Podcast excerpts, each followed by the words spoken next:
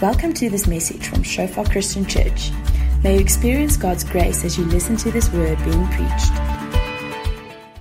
An author I really like a lot, a guy called A.W. Tozer, once said something. I mean, he said many profound things and wrote many profound things. But one of the things that he wrote that I enjoy most is he said, The most important thing about you is what comes to your mind when you think about God. That's the most important thing about you. The most fundamental and most formative thing about you is what comes to your mind when you think about God.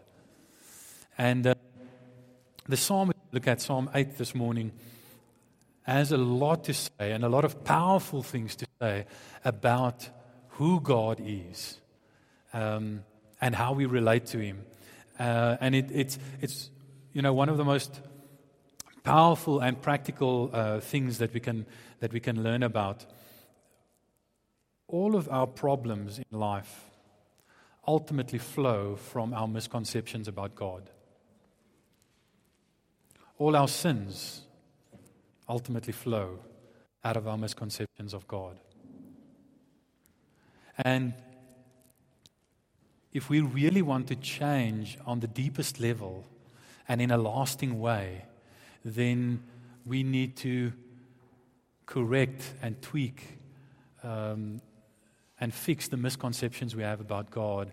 Uh, and, and the more we understand Him, really understand Him, the, the more we can become like Him. Um, the, the, the problem is, uh, I, I, share this often, but, but I think it's a very important and powerful thing to realize. Uh, the, if, if you don't understand something, then, then you're seeking to learn in that area. But the problem is if you misunderstand something, you actually think you understand it. To the person who misunderstands, their misunderstanding is understanding.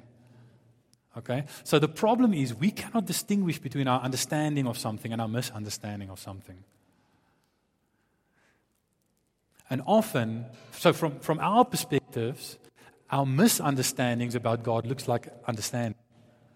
And we don't know they're there. And that's why we must have this disposition of humility of saying, God, we want to constantly come before you and not assume that we know you, not assume that we know everything about you, understanding that there are areas where we lack understanding, but also not assume that everything we know about you is right. And allow you to come and correct those areas that are that are not right. And, and, and, and that's my prayer for, for this morning that, that God will um, just come and correct if there are any things in our, in our understanding about Him, that any areas in our understanding of Him that are, that are wrong. So let's, let's read Psalm 8 together. I'm reading from the ESV, the English Standard Version. You can f- follow on the screen with me if you want to. It says, O Lord, our Lord, how majestic is your name in all the earth. Um, just by the way, the, um, the Lord there, the first Lord, is the, the word Yahweh. It seems a bit redundant in the English. It seems like it's just repeating it. Um, but literally, what, what the author is saying, um, the first one is saying Yahweh, which is God's proper name. And then, then this, the second Lord is Adonai, which means master or Lord. So he's saying, Oh Yahweh, our Lord, how majestic is your name, Yahweh, in all the earth. You have set your glory above the heavens. Out of the mouth of babes and infants, you have established strength because of your foes, to still the enemy and the avenger. When I look at your heavens, the work of your fingers, the moon and stars which you have set in place, what is man that you are mindful of him, and the Son of Man that you care for him? Yet you have made him a little lower than the heavenly beings and crowned him with glory and honor. You have given him dominion over the works of your hands, and have put all things under his feet all sheep and oxen, and also the beasts of the field, and the birds of the heavens, and the fish of the sea, whatever passes along the paths of the sea. O Lord, our Lord, how majestic is your name in all the earth. And um, you know, I, just, I just want to share a, few, things here. The, the, first is, you know, why we should listen to David. This is a psalm of David. If you, if you read the sort of um, the heading, you'll, you'll see it says it's a psalm of David. You know, why we should listen to David, uh, what David saw about God, how that made David feel about himself, and how God resolved the tension. And the first thing, um, you know, why should we listen to David? Now, it, many, probably most of you, are, are, Christians like I am. So if the Bible says something, um, you accept it because the Bible says so, because we believe the Bible is the Word of God. But, um, you know, I realize that some of you might be here and you might not be a Christian yet. You might still sort of be deciding whether you want to become a Christian or not. You might still be sort of in the process of deciding, you know, can I trust the Bible or not?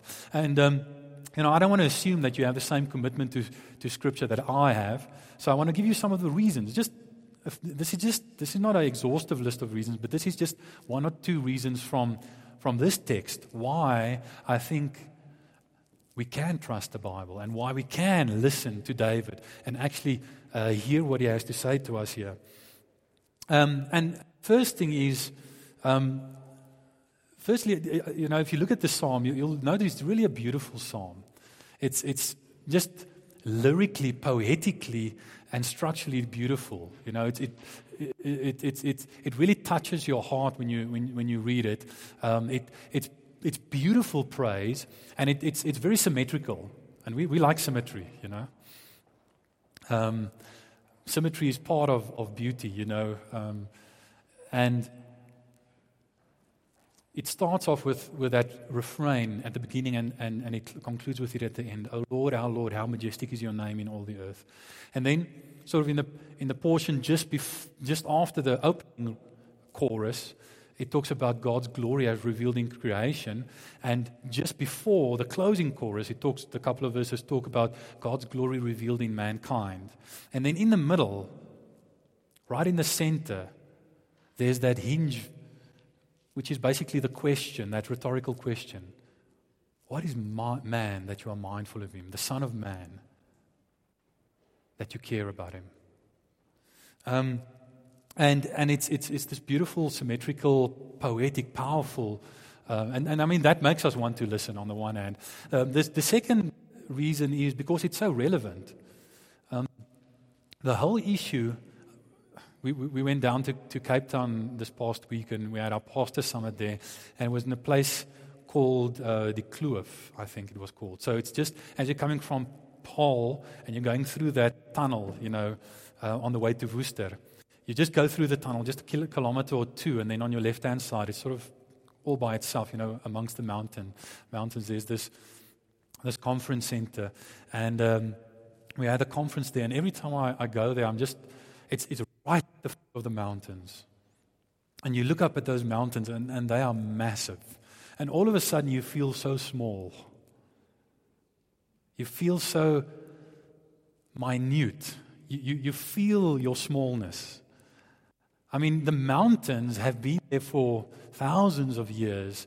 Um, and they're massive, they're big, and they're unshakable, or they seem unshakable. And then when you compare yourself to that, you feel just small.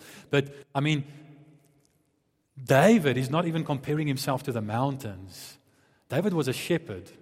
And he's looking, I mean, he probably spent many nights under the stars, and he, and, and he didn't have the light pollution that we have in the evening. So, so he could see the stars clearly. I don't know if you've ever went out of, out of the city where there's no light and you've sort of gone camping or something and you just looked up at the night sky and just seen how spectacular it is. How, I mean, it, it makes even the mountains look minute. And David's looking up at that and it makes him, feel it makes him ask this question. You know, in light of this, you know, what is man that you are mindful of him? You know, and it's a very relevant question. I think a question that, that many people struggle with as we're going to um, see um, as we go on. But, but not only is it beautiful and relevant, it's, it's, it's also durable. This psalm, if it was written by David, it was written around a thousand before Christ. And since David wrote it around a thousand before Christ, there has never been a time when people have not been reading it. So, for almost 3,000 years, my maths right? Yeah, about 3,000 years. um, since this psalm was written, people have been reading it, studying it, memorizing it, singing it, cherishing it. So we live in an age that um, has a love for the new and, and often disregards the old. But the new, the new constantly comes and it constantly goes. But if something stays, if something has that staying power, that durability that this psalm has, then it means it's powerful. And, and, and not just for 3,000 years, but for 3,000 years across multiple cultures, multiple nations. People from all over the world have translated this psalm into their language and read it and prayed it and sang it and cherished it. And that shows you something about this psalm and about God's word in general. It has a durability, a staying power, which tells you that it's not just natural. But then, specifically in this psalm, just go back to, to the second last verse in verse 8. It, it talks about the birds of heaven, the fish of the sea, whatever passes through the paths of the sea. We shouldn't just listen to the psalm because it's beautiful, because it's relevant, and because it's durable. We should listen to it because it's truth. And in this psalm, God has given us an, a nice, powerful little illustration of the divine source of the Bible and of the amazing truth of the Bible. Uh, there's a guy called Matthew Maury, and he's referred to as the father of modern oceanography. And um, he lived in the mid, early to, to mid 1800s. And I think it was somewhere in the mid 1800s, 1850s, somewhere, where he became sick. And he was bedridden for a couple of days or weeks. I can't remember how long. I think it might have been weeks. And one of his daughters came in and, and read scripture to him. He was a, he was a very committed Christian, a, a with a, with a strong faith in God. And she started reading scripture to him. And one of those times when she read scripture to him, she read Psalm 8. And she came to verse 8 where it talks about everything that, that moves in the paths of the sea. And he said, The paths of the sea, the paths of the sea. If God says there are paths in the sea, then there must be paths in the sea. And if I get out of the sick bed, I'm going to find them. he, was quite a, you know, a, a scientific kind of guy. Um, and, and, and he did that. He recovered from, from his sick bed and he actually did that. And he went to do water soundings and all kinds of stuff and did research in the, what, looking for, searching for the paths of the sea. Because before that, oceanography and the whole thing of sea streams and so on didn't know about it. And science discovered in the 1850s what Scripture has been saying since 1000 before Christ. Now, David didn't know that because he was a scientist. He knew that because he was a prophet. And what he was writing, when he was writing this psalm, he was being inspired by God to write it. But isn't that amazing? And um, here's a, a little picture of the monument to, to Matthew Maury in I think it's in, in Lexington um, or in Alabama. I'm not sure exactly where, where it is, but in America somewhere. And it says Matthew Fontaine Maury, Pathfinder of the Seas. Obviously, an allusion to that scripture. The genius who first snatched from the oceans and atmosphere uh, the secret of their laws. Because he didn't only dis- discover the sea currents, he also discovered um, you know, the, the atmosphere and, and, and how that works. So meteorology, he also made significant contributions to that based on Ecclesiastes 1 verse 8. Uh, and, and then it says in, uh, at the monument, his inspiration, Holy Writ. And then it, uh, then it refers to Psalm 8 verse 8 and Ecclesiastes 1 verse 6. So can, can we trust Scripture? By all means. Can we, should we listen to what, what David said? By all means. If God inspired this as and I think this is quite strong evidence that God did inspire the Bible. Then we can confidently listen to Scripture and know that it's not just man's word, it's the word of God in the words of men. And we can, we can heed it. So, why should we listen to David? Because David was speaking the truth, um, inspired by God ultimately. And then, secondly, um, what David saw about God. And David saw a few things that we are often likely to miss as modern people. Um, it's interesting to me that David lived, you know, as, and, and he was a shepherd boy before he became king. So he lived outdoors. He would have slept in the field with the, with the sheep. And uh, in the Middle East, it's, um, it's a rather dry climate, so there weren't that many clouds. So you can imagine a, a wide open night sky, you know, no, you know, lights in the evening the, the way that we have them today. And, and just lying there, looking up and just seeing the Milky Way stretch, you know, and, and all these gazillions of stars that you can't even count, you know, uh, stretching out there, you know. So because there, were, there wasn't that light pollution that we have today in cities, you know, there were certain things in the physical that he could see. But I also think that there's a kind of a pollution in our minds that prevents us. Because David didn't only see the stars, the sun, the, the, the, the, moon and the stars and the stuff that God put in place, but he could understand, he could see the meaning of it. He could understand what it all meant. So, so in his mind, there was, there was also not a, a kind of a fog or smog that blocked him and prevented him from seeing what, what all of that pointed to. So, so sometimes we can go out into the field, but because of the, the, I almost want to say the pollution in our minds, we see the stars, but we don't think what David thought. We don't see what David saw when he saw the moon and the stars. Um, so, what did he see? What did he see? And one of the first things that he saw was the reality of God the reality of God, the fact that God is there. now, we know when things have been designed, right? I mean, if you went to, a, you were sort of an amateur archaeologist, say, and you went to some other island, you were walking around the island looking for rocks and artifacts and stuff. You know, if you pick up a rock, just a rough rock, you know, you're not going to say, oh, this rock proves that human beings lived here. Because it's just a random rock. But if you walk around and you pick up a metal arrowhead, you're going to say, well, humans must have lived here because metal arrowheads don't just randomly appear in nature and, and uh, you know, they, they, they, they, how, how do you know that? How do you know the, what's the difference between the rock and the arrowhead? Design, right? There's design, there's complexity, but not only complexity, but specified complexity. And that's how we know that something has been designed. Because in nature, things happen pretty randomly. When there's no design, designer, intelligence behind something, designing it and, and guiding it, then it happens randomly. Uh, I, I, read a story once of a guy who was, he, he worked at home. He had sort of an office at his home.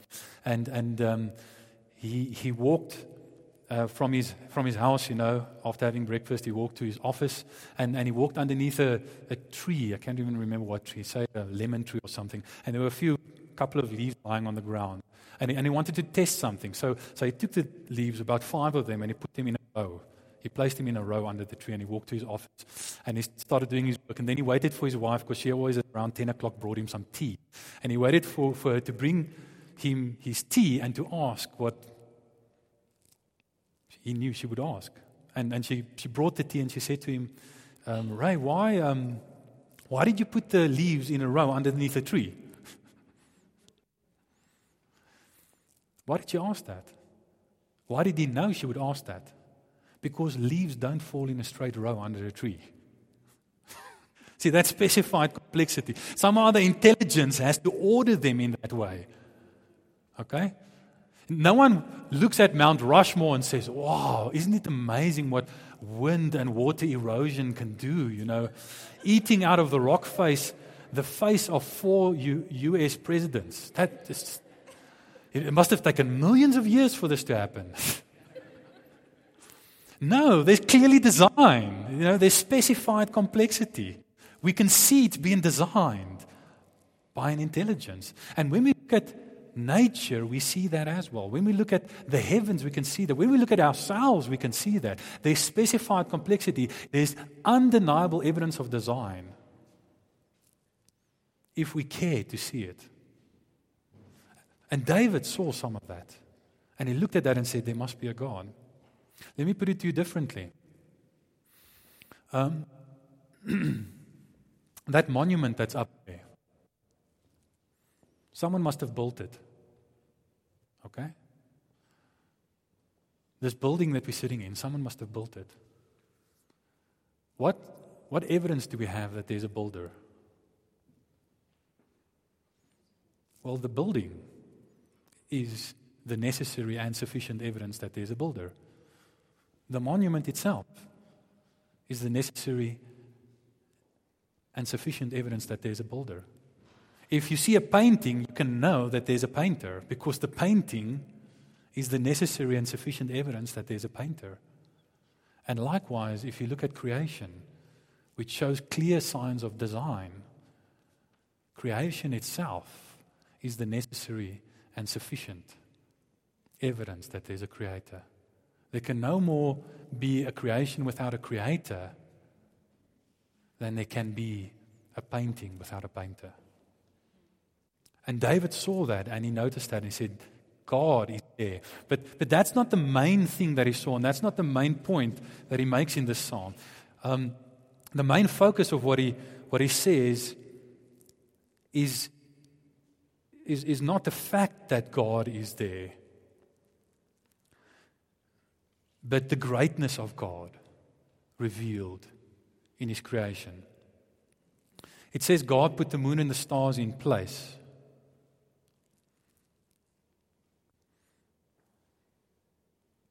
And when you look at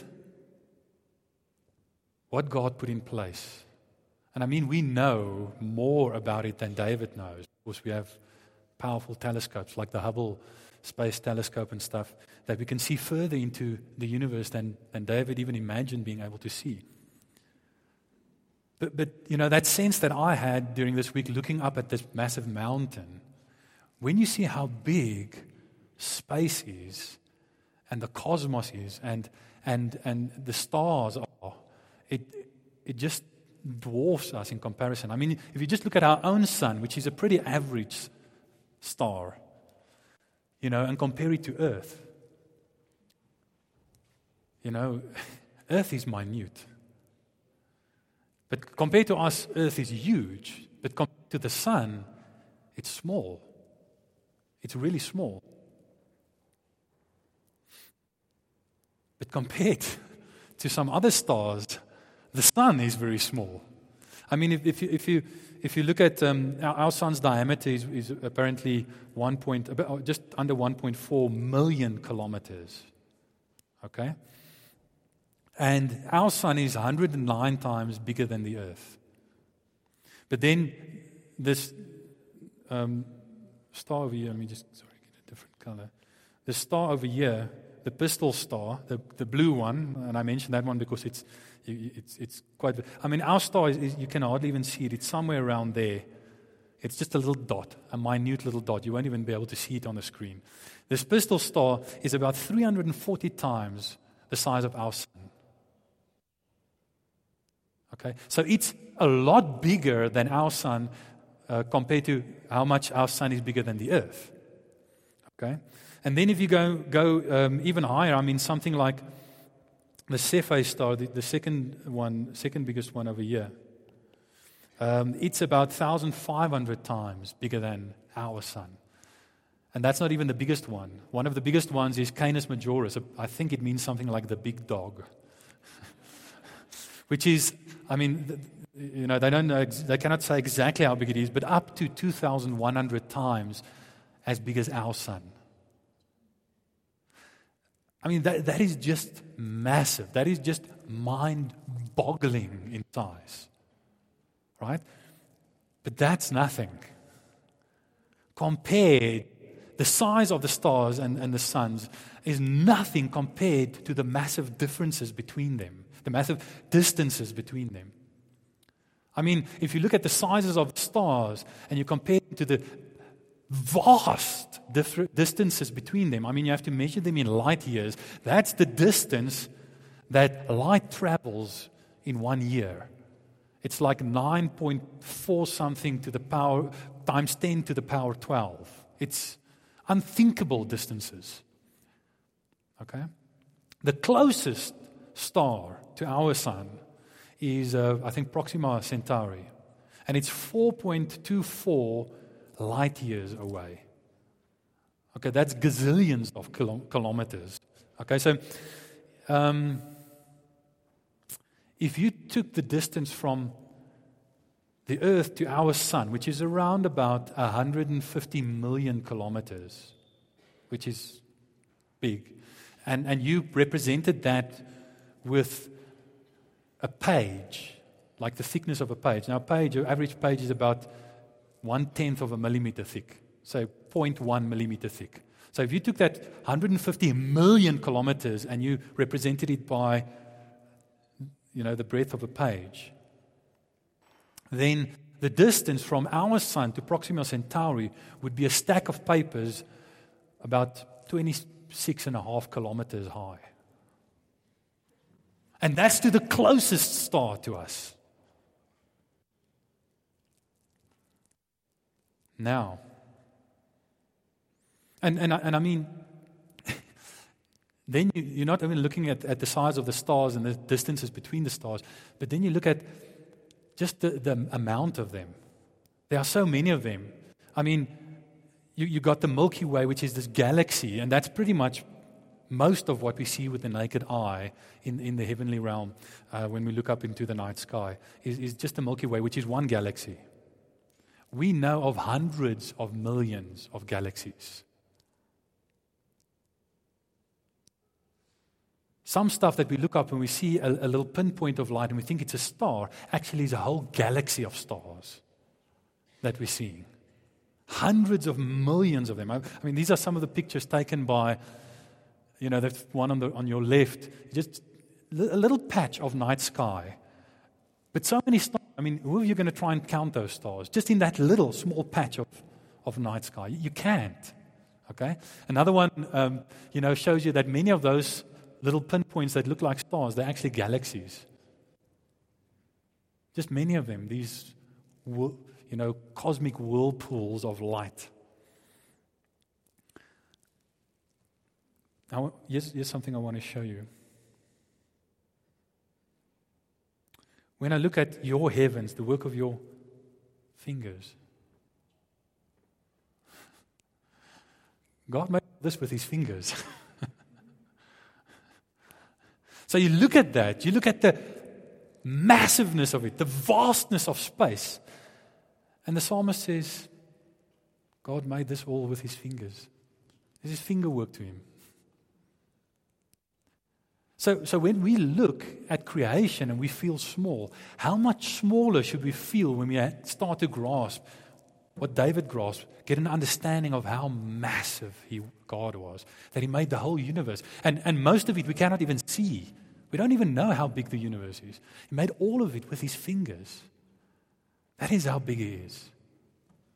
That is how massive he is. But, but when he says he made it with his fingers, it doesn't just show us how great God is, but it also shows us that he's an artist, you know, an artist who works with his fingers, you know.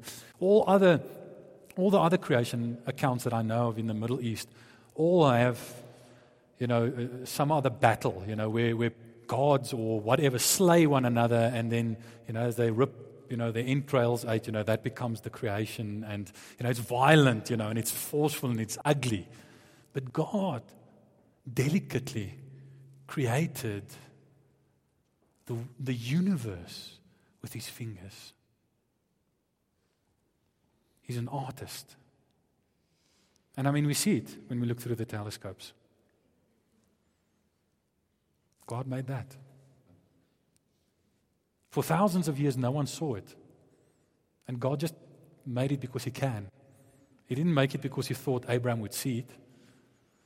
Course, He knew later on we'd develop telescopes that will be able to see this. But, he, but there are many things like this that we cannot even see. God just made it because He's an artist, He's creative, He likes giving expression to His creative nature. There are a few more all part of God's work of art. That is how big, that is how great God is. Now, you know, this, when we see creation which dwarfs us, and, and then we realize that God dwarfs creation, God is so immense that He overflows creation and that creation cannot contain Him. you know, that, that, that leads us to that question that David asked What is man that you are mindful of him? And just, I just want to draw out just two applications of, of what I'm saying. And now, now, there are dozens of applications that are very powerful and very practical, but I just want to draw out two. The first is if God is so big that He creates this beautiful, spectacular, massive universe that we don't even that we cannot see even see the end of if he is that big do you really want to invite him into your life as your personal assistant to help you with your self-actualization and to accomplish your little goals do you really want to invite him into your life as your assistant your little helper who can make you happy Really? of course not. Such a massive God, He doesn't come into your life as your assistant or your little helper. You enter into His life as His servant. He doesn't come into your life to do your will. You come into His life to do His will. Because He's the creator and we are the creation. He is much bigger than us much wiser than us, much stronger than us, much more good and loving than we are. So, so, you know, it has implications for how we relate to God, but it also has implications for how we relate to the world. Because any good piece of art, any good painting, actually reveals something about the artist, about the painter they put something of themselves in their work of art, whether it's a song that they've written or a painting that, they that they've um, drawn or, you know, whatever. Any way in which they've artistically expressed themselves. So that tells us something about creation. That tells us something about the world. That tells us that everything in this world, if we look carefully like David did, we will see something of God in it. Now, obviously, a painting cannot fully express a painter. There's a lot more in the painter than can be expressed in one painting. And just like in the same way, there's a lot more in God than can be expressed in His creation. But what His creation does is it expresses something about Him. It shows us who God is. And wouldn't it be an amazing way to live? To be able, when you, when you awaken to this truth, awaken to this reality and you start seeing things the way that David did, start seeing truths about God, realities about God in what He has made. And everything around you becomes an opportunity to discover more about God. We can actually live that way. So, you know, not only should we listen to David, uh, and when we listen to him, we, we, we see something about God. But David also, you know, what he saw about God made him see something about himself. And, and that is that God is big and he is small.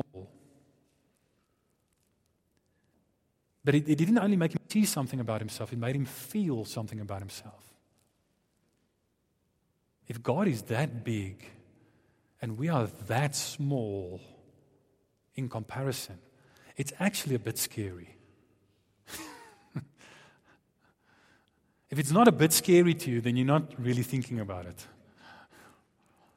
Because it, it, make, it, it'll make you feel a little bit like an ant just waiting to be trampled. I mean, when, when I walk around, you know, in the veld or something, I'm not looking, oh, you know, I must tread carefully because I might step on an ant. You know, I'm just walking, you know, and, you know, the poor little ants under me, you know, sorry, you know, they get squashed, you know. It, I'm not trying to be mean, but they're just so small, you know, you hardly see them, you know. And, you know, we are much smaller compared to God than the ant is compared to us. And, and it's, it's easy when you see, you know, God, you know, you made all of this with your fingers, you know, to feel like a little ant that is about to get trampled. In other words, the greatness of God is not good news unless God actually cares, that great God actually cares about us. And that's the question here that David asked, you know, in light of the fact that you are so great, so big, so huge, What is man that you are mindful of him? The Son of Man that you care about him? Do you actually care about us? Do you actually love us? Because if you don't, God, it's pretty scary.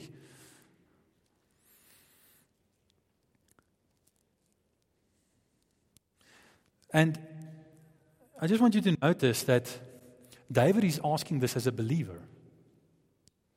So you can believe in God and say, God, I know you're big. I know you're huge. I know you're powerful. And you know this because most of you, if not all of you, have probably done this. But say, okay, God, you are that great and that powerful, but why then would you even love me? Why, did, why then would you even care about Why would you even notice me? Why would you even think about me? Why, God? Do you even? And, you know, it, it, there's a feeling, it's almost a frightening feeling of, oh no, you know, there's this great power, power behind creation, the Creator, massive, scary, powerful, much bigger than me. But what I want you to notice, it's not only something that believers face, it's even more something that non believers face. Because if you're not a believer, I mean, if, if you're a believer, you, you say, okay, okay, there's a great God, you know, but it's pretty scary if he doesn't believe in me. But if you're not a believer and you believe in, say, evolution and that everything around us was created by random processes, then it's what, what meaning can there be to life? Is there any meaning in life? Can random processes produce meaning? No, they can't, right? Then, actually, if you're honest about the implications of, of of how you think the world came to pass, then you'll have to say, there really is no meaning. And it doesn't really matter what I do in this life. There is no right and wrong. I might have a feeling that there's right and wrong, but there is no right and wrong because everything is just the consequence of random processes. Uh, I might feel like I'm significant and, and the people around me are significant, but actually we're not. We're just chemical accidents. There's no inherent value in us. And ultimately, you know, if that is true, it doesn't matter whether I live as a saint or as a serial killer. Because everything will eventually pass away. Um, a well known atheist of uh, many decades ago, Bertrand Russell, um, had this to say, and, and I, I like the honesty of what he says. Because he, he really is thinking out the implications of what he believes as an atheist. And, and they asked him basically, you know, if there's any meaning in life and so on. And, and he, he, basically, says that, that man is the product uh, of causes which had no prevision of the end they were achieving. That his origin, his growth and hopes and fears, his loves and his beliefs are but the outcome of accidental collocations of atoms. That no fire, no heroism, no intensity of thought and feeling can preserve an individual life beyond the grave. That all the labors of the ages, all the devotion, all the inspiration, all the noonday brightness of human genius are destined to extinction in the vast death of the solar system, and that the whole temple of man's achievement must inevitably be burned beneath the debris of a universe in ruins. All these things, if not quite beyond dispute, and yet, uh, uh, are yet so nearly certain that no philosophy which rejects them can hope to stand. Only within the scaffolding of these truths, only on the firm foundation of unyielding despair, can the soul's habitation henceforth be sa- safe built. You might look at that and say, oh, that's pretty negative. that's looking at it pretty negatively. But Bertrand Russell was an atheist, and, and at least he was being consistent with what he believed. He truly believed that, you know, we were just the product of random processes. And he said, well, then there's no meaning in life. There can be no meaning in life.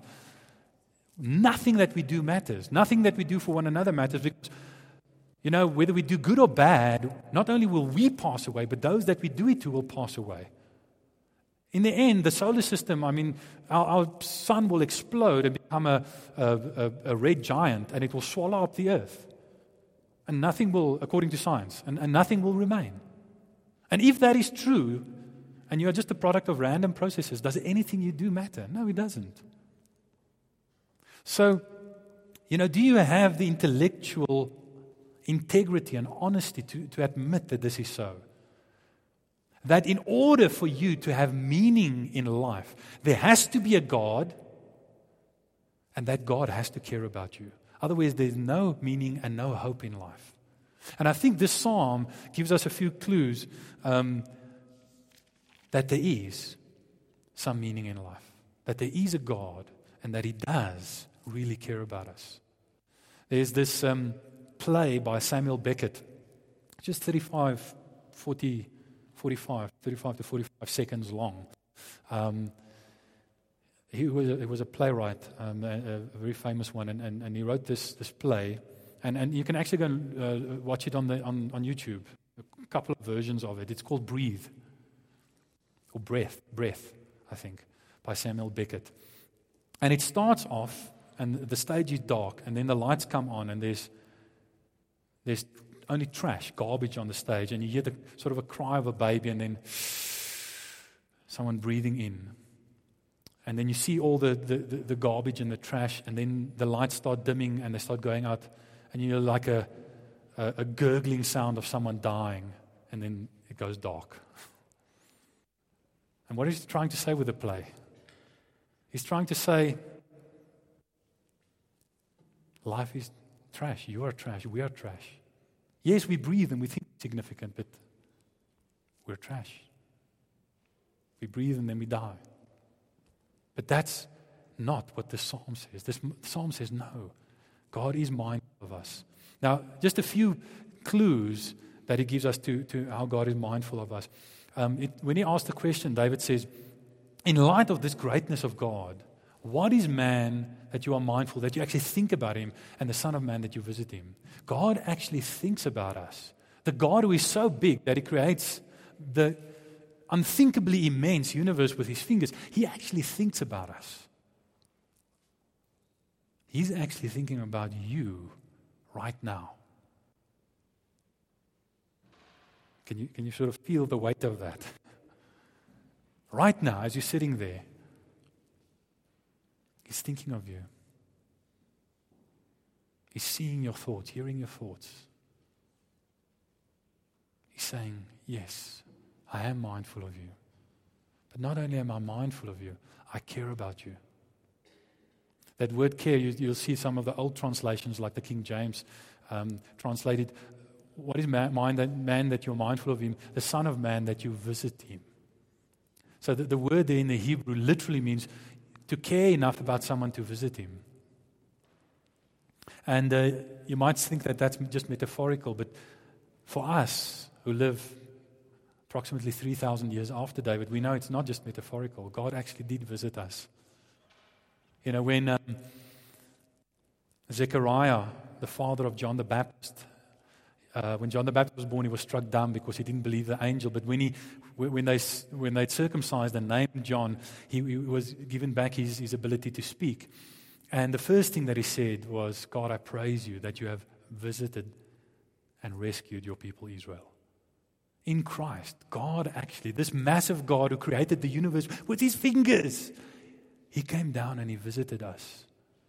He became it, it, says, What is man that you're mindful of him? The Son of Man that you visit him. He became a Son of Man in order to visit the sons of men. That's amazing. The Son of God became Son of Man so that the sons of men can become sons of God. He cares enough about us to come and visit us. And it, it says there, um, that, that he made man a little lower than the heavenly beings. The, the word there um, translated heavenly beings is Elohim, which means God, which can be translated angels or heavenly beings, or it can be translated God or gods. When it refers to the God of the Bible, he uses the plural because he's a Trinity, then it, then, he, then it means God.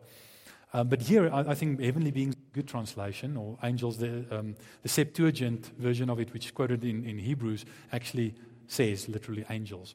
But there's a bit of ambiguity there as well. Yes, we are made as ma- mankind, we are made a little lower than the angels or the heavenly beings or whatever you want to call it. That word little lower can also be translated for a little while lower. Jesus was made for a little while lower. He voluntarily became for a little while lower than the angels, lower than the heavenly beings, without ceasing to be God so that he could come and visit us. And that's what scriptures like Philippians 2 says. He didn't consider equality with God something to be clung to, to be, to be grasped at, but made himself, but emptied himself and took the form of a human being. So God visits us and he shows his care and his love for us. Um, but not only does he visit us, but he rescues us. It says, uh, in, in, let me just read that because that verse 2 is, is, is is probably one of the most confusing verses in the psalm. It says, Out of the mouths of babes and infants, you have established strength because of your foes to still the enemy and the avenger. And you sort of read verse 1 as, Yeah, Lord, our Lord, how majestic is your name in all the earth. And you get to verse 2, and it's like, What? And then you get to verse 3, 3 and so, sort of normal services resumed. You know, okay, yeah, it's about creation again. I understand that. But this verse 2 doesn't make sense. But what does it mean that, that out of the mouths of babes, babies and infants, you have established strength. Strength to do what? Strength to overcome your enemies and your foes. I mean, it's already surprising that such a great God would have enemies and foes. But what's even more surprising is how he overcomes them. But that is how this great God who created the universe with his fingers works. He doesn't work spectacular strength the whole time, he works through seemingly vulnerable weakness babies. And Jesus, when he became a little, for a little while lower than the heavenly beings, he came as a baby. He was incarnated as a little helpless, vulnerable baby. And when he did the hard work of rescuing us, he hung weak and vulnerable and dying on a cross. So, this powerful God saves through weakness. And he saves us. And he came and became weak and saved us through weakness. But, but not only that, it tells us something more. In what way are babies and infants do they have strength? Especially, specifically in their mouths. Because initially, I mean, you know, um, little, that little baby comes out, you know, and its, its arms and legs and so on are so weak, it can hardly, you know, can maybe grip your finger or so, but it, it, it has no strength in its body. But that little voice can ring. It can cry out. So, what is the strength that infants and babes have? The only strength they have is the strength of those who are moved by their voice, by what comes out of their mouth. And that's ultimately the only strength we have. And God is saying, You are like little babies to me, but like a parent, I am moved by your voices, by what comes out of your mouth. And that's where your strength lies. And then it says, He crowns us with glory and honor and sets us over the works of His hands. In other words, the great King of the universe make, makes us sub regents, crowns us as kings under Him to rule His creation. And we couldn't do it. At least we couldn't do it the way He wanted us to do it, the way that that he would have done it. So he sent his son. He became one of us so that he could do it as one of us and that we could share in that. And um, a crown is not something you're born with, it's not something in your DNA, it's not something inherent in you. A crown is glory and rulership and authority that someone else from the outside places on you. And God says, in yourselves, yes, you're weak. You're small, you're insignificant, but I crown you with glory and honor. And Jesus, when he was crucified, he received a crown of thorns. Remember thorns, referring back to the Garden of Eden? The consequence of our disobedience to God, our rebellion against God, was that the earth would produce thorns and thistle, that it would be cursed on behalf of us. And Jesus received the crown of thorns. He received the cursing that we deserved so that we can receive the crown of glory and rulership that he deserves. and share in it. Why? Because this great, big, massive, spectacular, immense God who creates the universe with his fingers actually cares about us, cares enough to come and visit us, to come and rescue us, and ultimately to crown us. And when you realize that, it will make you cry out and sing with the psalmist, O Lord, our Lord, how majestic is your name in all the earth. Just remind yourself with David how big God is, how much bigger He is than, than we are, how immense He is.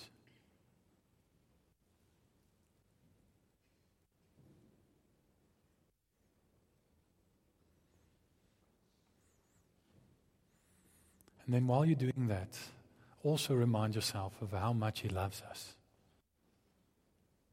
He's not just a big, scary God, He's a big, loving God. He loves you and I so much more than we deserve, so much more than we can ever understand. If God was willing to sacrifice his only begotten Son, whom he loves that much, so that he could also love us, so that we who are enemies and foes, who started off in rebellion, insurrection against him, if he gave up his Son, who he loves that much, so that he doesn't have to judge us, but so that he can forgive us and make us part of his family and love us and take care of us, how much does he really love us? even as his greatness is greater than we can comprehend, even so his love is greater than we can comprehend. Doesn't that make you want to worship him? Doesn't that make you want to praise him? Doesn't that make you want to trust him and say, God, I, I do want to entrust my life to you. I want to live for you. I don't want to live for myself anymore. I want to live for you. I want to give myself to you as you gave yourself to me. And if you're here this morning, and, and, and maybe you're one of one of the people I was referring to in the beginning, you're still making up your mind whether whether you believe in God and whether you can trust Him. I hope that what I've shared this morning has convinced you that yes, not only is He big enough to keep His promises, but He loves you enough to actually mean those promises to you. And if that's you, I want you to take the elements of the communion. And when you eat the bread, we're going to, we're going to all eat and, and drink together in a moment. But when you eat the bread and drink the cup, say, God, I receive you.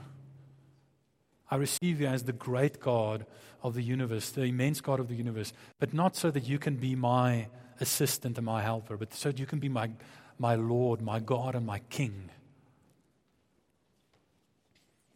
And so that I can serve you for the rest of my life. And if you are a Christian, as you receive the communion and as we use the communion together, remind yourself that God is much bigger than your biggest problems. And that God is much more deserving of our worship and our service than we give to Him. And maybe just as you using this, say to God, God, I recommit myself to serving you and to giving you the worship that is due to your name. I recommit myself to cry out, even publicly like David did. Oh, Yahweh, our Lord, how majestic is your name in all the earth. And to put your glory on display for to see, for the world to see. Thanks for listening to this message from Shofar Joburg. May the grace you receive produce God's greatest glory and your greatest good. For more information and sermons, please visit our website at www.shofar.joburg.